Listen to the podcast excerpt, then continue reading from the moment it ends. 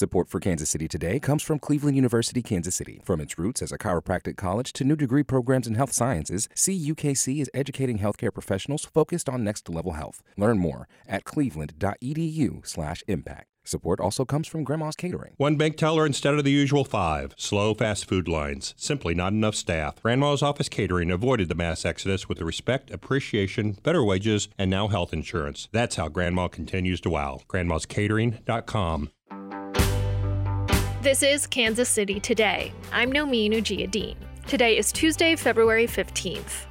Coming up, a conversation with Kansas Governor Laura Kelly about a new economic development deal, the food sales tax, and more.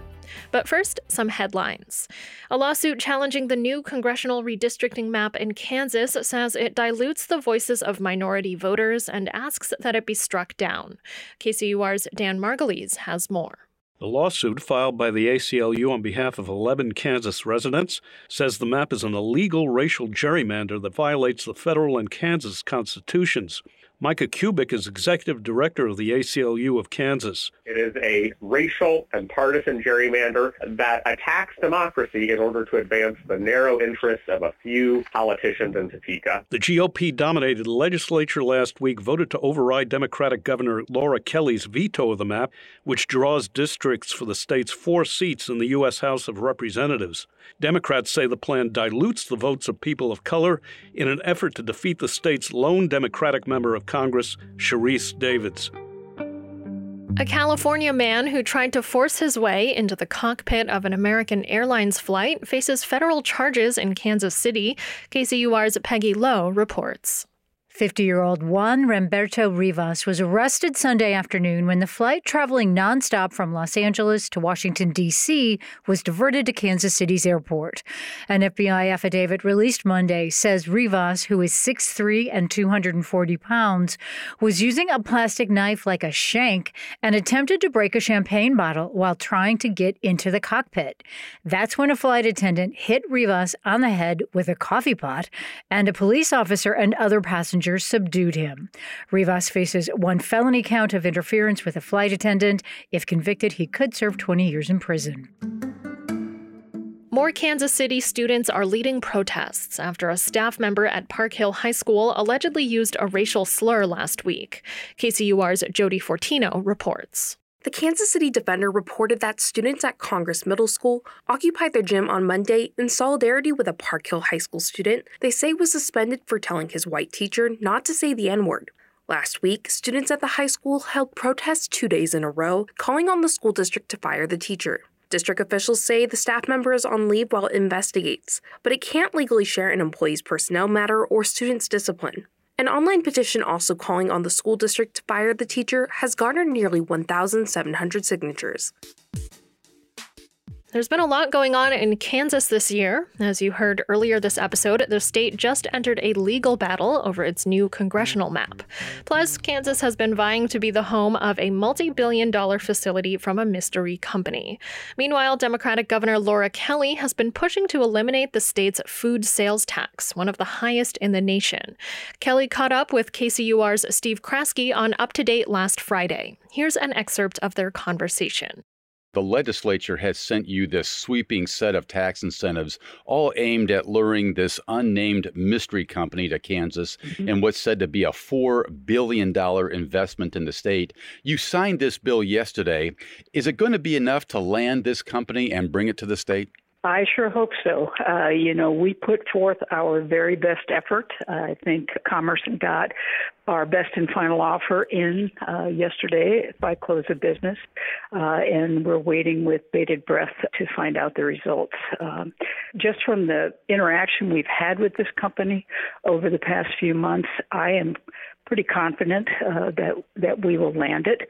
Uh, it started out with about 83, 84 different sites being considered, uh, and we are now uh, one of the top two. Uh, and, and I think the effort that we've put in and what we've shown them Kansas can do and, and provide, I've got my fingers crossed, but I'm confident that we're going to win this one. Uh, what is it about our proposal that is giving you the confidence that it is? Well, you know, we, we set an initial bid to this company uh, using our existing uh, economic development tools, and it was dead on arrival. They just said this this doesn't work. Our existing tools are really designed for much smaller projects. You know, this is this is a four billion dollar initial capital investment, four thousand jobs coming in, but it will also expand uh, where supply chain companies will want to locate. Mm-hmm. You know, near uh, this particular company. So uh, this ha- this will have a tremendous economic impact uh, on the entire state. The Apex bill that we just got passed this week, uh, and I want to thank the legislature for, for doing that, really tailors our incentive packages more to these kinds of mega projects. Mm. So we we put the offer together. Uh, David Toland, the Lieutenant Governor, Secretary of Commerce, uh, submitted it yesterday. You know, from, just from the conversation we've had, we know what we know what this company needs and wants, and we think we've addressed those issues in the bid that we presented. We're thinking it'll be sometime mid March uh, when they will announce their decision. Is there anything you can say, Governor, about what this company does, what it makes? Is there is there any light you can shed on who we're dealing with here? this whole idea of you know not disclosing the company you know that's very traditional in these kinds of business transactions what i can tell you is that this will add to our portfolio of advanced manufacturing within the state well let's turn to a different topic and that's this okay. congressional redistricting map that has taken up so much attention in the state house the legislature just overrode your veto of this map which will move lawrence into the first district which stretches all the way to the colorado border It'll make part of Kansas City, Kansas. It'll move that into the second district, uh, more in the middle part of the state. What did you make of what the legislature did here? Well, obviously, I didn't like it. That's why I vetoed it. Right. Uh, and I'm disappointed, but not surprised that they overrode the veto. Yeah, I've sort of felt since the beginning of this whole process that we were going to end up in court, and and that's exactly where we're going to end up. Uh, so I just heard this morning that uh, Eric Holder's group, yes. I can't remember the name of it, the National Democratic Redistricting Committee is what he heads. Yeah. Thank you, thank you. So uh, you know they're they're going to be filing in state court, uh, and I expect that there will be other groups uh, that will either sign on to that one or file their own suit. So um, hopefully uh, the court will expedite, and um, you know I, I can't imagine with this map that you know I, I don't know what the court will do, but you know there's so clearly some unconstitutional uh, provisions in this map, particularly um, what they did in Wyandotte County. Yeah, tell us uh, why you think it's so bad for Kansas, this map. This map is is really bad for Kansas because it, it separates real communities of interest in, in ways that disenfranchise uh, select groups. I mean, there's there's no doubt that the way Wyandotte County was uh, cut in half uh, in uh, this map, uh, that that will not disenfranchise our communities of color. Mm. You know, it's it's blatant, and so uh, you know, and was completely unnecessary. You know, they, will say they had to do that because um, of the population growth in Johnson County. There were several other maps that accounted for that growth in Johnson County, but kept the core of the KC metro area together, hmm. uh, and you know, allowed you know the the uh, core of, of Wyandotte County, KCK, to remain in that uh, metro area. So uh, there there are plenty of other ways that that just doesn't hold water. So, and I, I think the court will see it that way, and I think we'll have another opportunity uh, to get it right. I was going to say, how do, how does this work going forward? Will the court redraw the lines itself? Does it throw it back to the legislature, or are both those things a possibility? I think because we presented a map to them, they will uh, send it back to us. Hmm. You know, if we think back to 2012, uh, you know that did go to the court, that went to federal court, and the federal court uh, drew the map. But that was because we did not present any maps. We hmm. never got anything passed. Mm-hmm. So um, I think that's the way that it works. If you don't have a map, they'll do it for you. If you do have a map, they'll give you a chance to redo. Uh, how upset is Lawrence over this proposal? Again, it would send the city into the first district, which stretches all the way to Colorado. pretty sure there's a lot of hair on fire over there.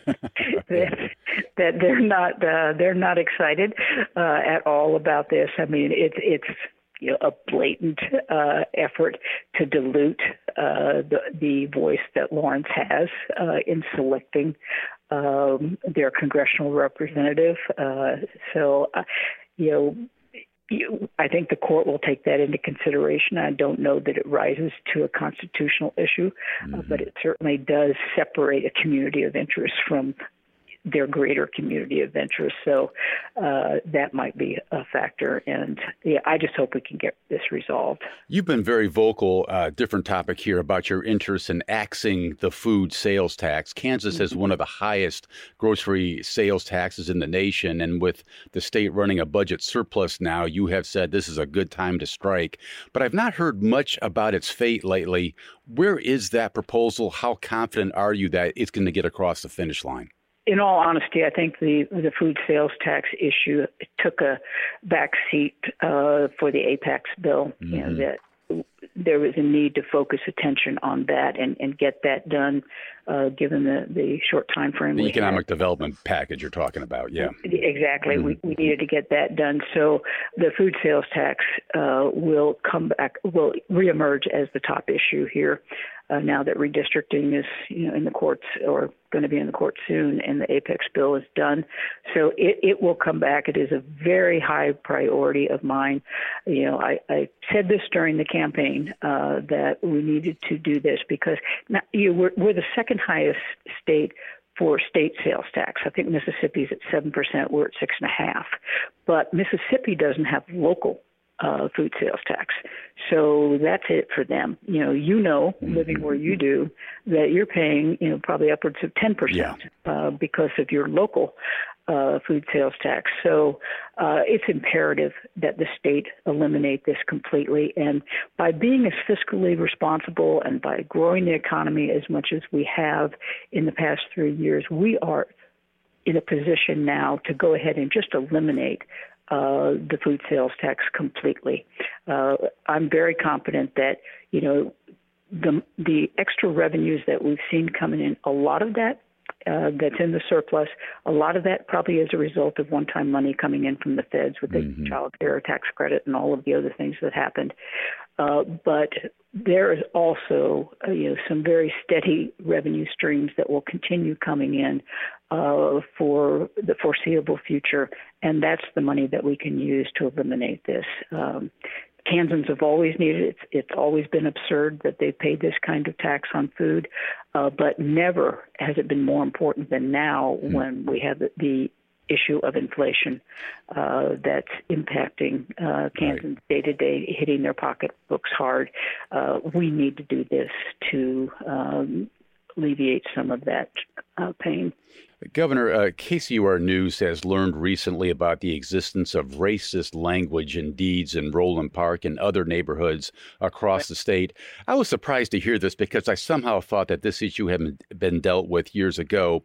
But one document in Roeland Park states that properties, I'm quoting here, shall never be conveyed, devised, leased, rented, used, owned, or occupied by anyone of Negro blood. Were you aware that this type of racist language still exists in property records in Kansas? And if so, what can we do about it?